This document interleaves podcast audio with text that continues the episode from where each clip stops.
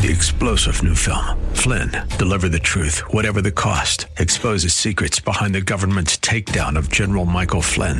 Flynn knew what the intel world had been up to. He ordered the first audit of the use of contractors. This set off alarm bells. He told the truth. He was the most dangerous person for Donald Trump to hire. They had to get rid of Flynn. Flynn, deliver the truth, whatever the cost. Available now. Watch it today. Go to salemnow.com. Salemnow.com. The following program is pre recorded. This is Simply for Women, a place for that mom who knows the chaos of life, the daughter who faces the challenges of the day, and for those women who want to deepen their faith. God invites us to take Him off our to-do list and to simply be, to simply be with Him. The opinions expressed on this program are those of the hosts, guests, and callers, and not necessarily those of Salem Media Group, staff, management, or advertisers. Now here's your host, Jennifer Jackson. Hi, how are you today? I'm having a pretty good day. I have some exciting things coming up today. I'll tell you about them later. I'm waiting on some some good news, and I have some tough things too. I, t- I was telling Alan, our our producer here at Salem Media, and yay, shout out to Alan. He's awesome. I was telling him today that you know, wow, it seems like every day my phone's either blowing up with really tough things or really great things. Do you ever feel that way? It's like the, these are the best of times and the worst of times. But yeah, I think as a pastor's wife, you get lots of calls. I'm praying for people that are really, really in a tough place uh, spiritually and in another tough place physically. And I'm praying for miracles. I'm believing God for great, great things. And if they're listening today, they know who they are. And I just want you to know I believe for you 110%, and God will do it. And so I have great faith for my my people that call in desperation. You know, we have to stand with one another, don't we? We stand together and we say, God, you are with us. Would you help us? We believe you for great things. And so I'm believing God for, for several friends and several situations today that God would move and do great things. And I'm also, I'm awaiting some good news today, and I'll share it probably with you on the next episode. But why don't we say a prayer? We're in Ruth we're still we're kind of in that history that beginning that background because we, we want to really understand the setting and the context of ruth. And so that's where we are today. But before we go any further i would like to say a prayer for you because i know you too have the ups and the downs and the, the good and the hard.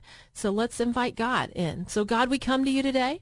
We thank you. We thank you that we get to study your word together that we love one another. We love just being in your presence. We love praying to you. We love uh, welcoming you into our life, into our day. And we do that now. And God, there are some tough things happening and, and friends of ours and people that we love going through some difficulties. So we just want to bring those before you right now.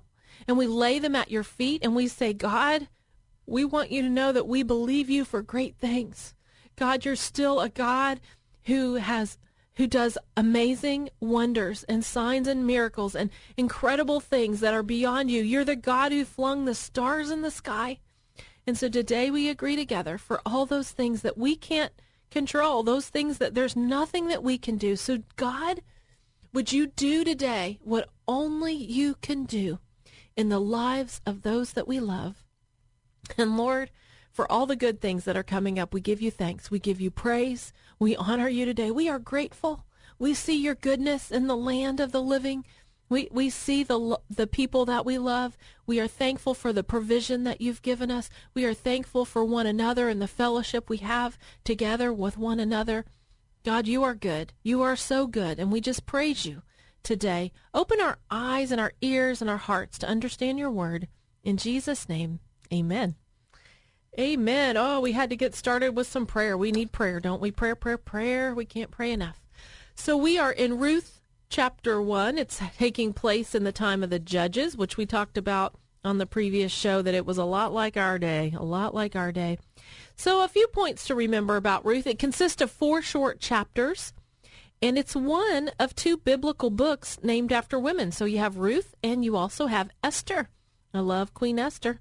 But we're doing Ruth right now, and Ruth is one of four women that are named in the lineage of Jesus' family tree. So you have Ruth, you have Tamar, you have Rahab, the harlot, And you have Bathsheba. That was David's girlfriend. Mm. Remember all of that. So Ruth, Tamar, Rahab, and Bathsheba. This is quite the lineup. And they are in the lineup of the lineage in Jesus' family tree. You know, you think, well, my family tree is not perfect. Now, I know my family tree is not perfect. Well, Jesus' tra- family tree wasn't perfect either. But you know what? His blood covered everything. Everything he did on the cross covered everything. And Jesus looks into our lives and said, That's why I came, guys. That's why I came to clean up the messes. That's why I came. And I cover you and I love you and I forgive you. And so I think it's kind of cool that she was the great grandmother of King David. And she came to Bethlehem as a foreigner. She was childless, she was a stranger, and she was newly widowed. Then we have another character in the story of Ruth, and that's Naomi. So Naomi was Ruth's mother in law, and Naomi is grief stricken. Naomi is poverty stricken, and she's also a widow. Her husband's name was Elimelech. So Elimelech was her husband. He has died.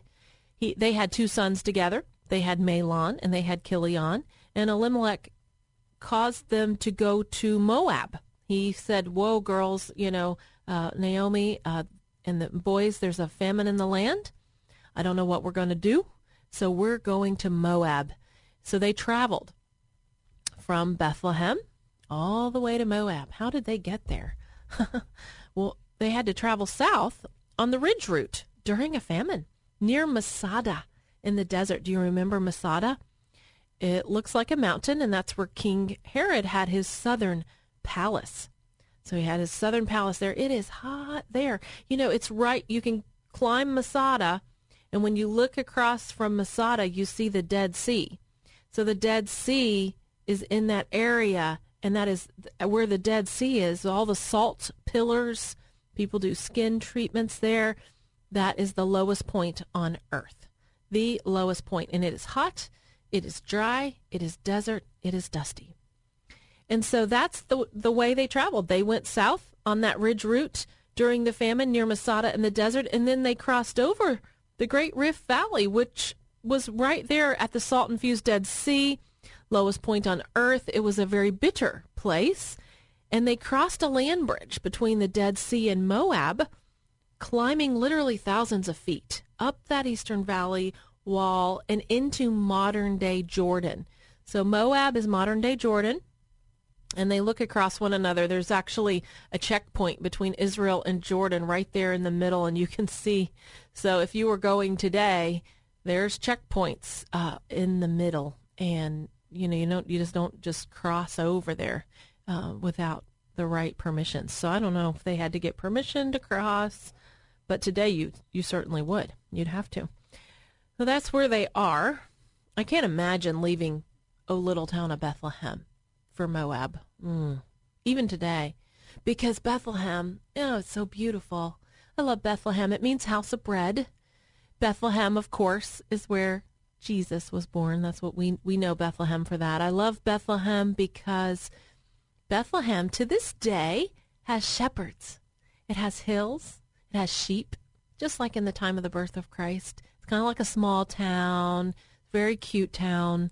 They have olive wood shops today in Bethlehem.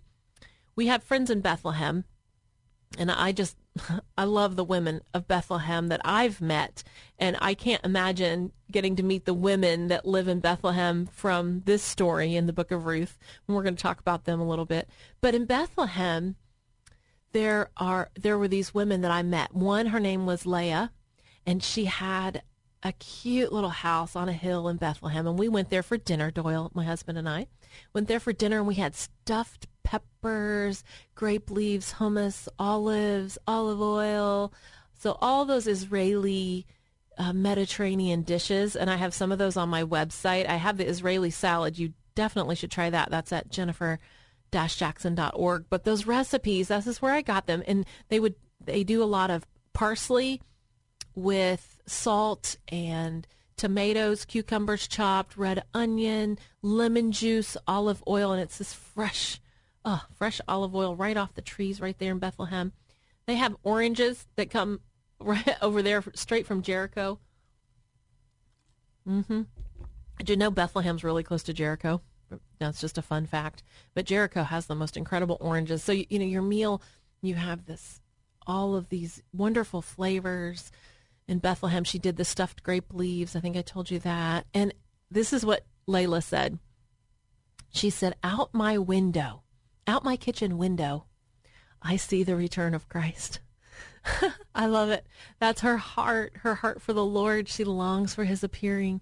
And she lives in Bethlehem. She looks out the window. She sees the shepherd's fields. What a cool place to live, right? Yeah, re- really, really neat place in Bethlehem. We had another friend. I don't think Layla lives there now, but she did live there for a long, long time, and, and we got to visit her there.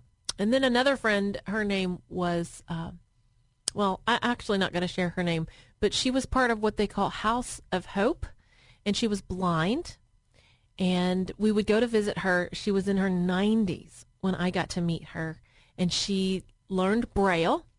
And the cool thing about Braille was that she would translate Christian magazines into Braille, and they would smuggle the Christian magazines into Lebanon. It's that's north of Israel, into Lebanon to the blind in Syria and Lebanon, so they could have a Braille Christian magazine. And she was in her 90s. That was a woman from modern day Bethlehem. And she had this House of Hope, and the House of Hope was really a home for if you were blind, if you were deaf, if you had a severe special need of some sort physically. And our dear friend in her 90s was still running, helping to run. She had helpers, other helpers too, but she was definitely part of the ministry team there at House of Hope that she had that she had started. So those are some of the women of Bethlehem. And so when you think of Naomi, I just like to think about she was a woman from Bethlehem. And this is, she's part of Jesus's family tree.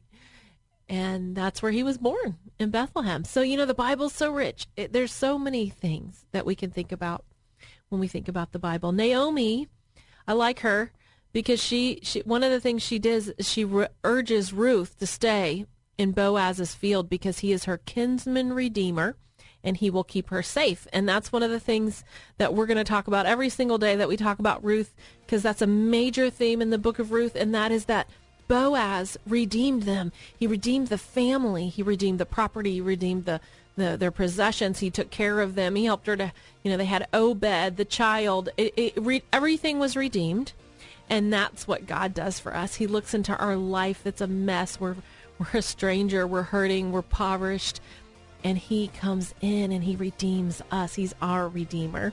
So that's a major theme in the book of Ruth, and we're just going to, day by day, we're going to keep going with that. If you want the download or the PDFs to the book of Ruth, I'll send them to you, but you, get, you need to send me an email.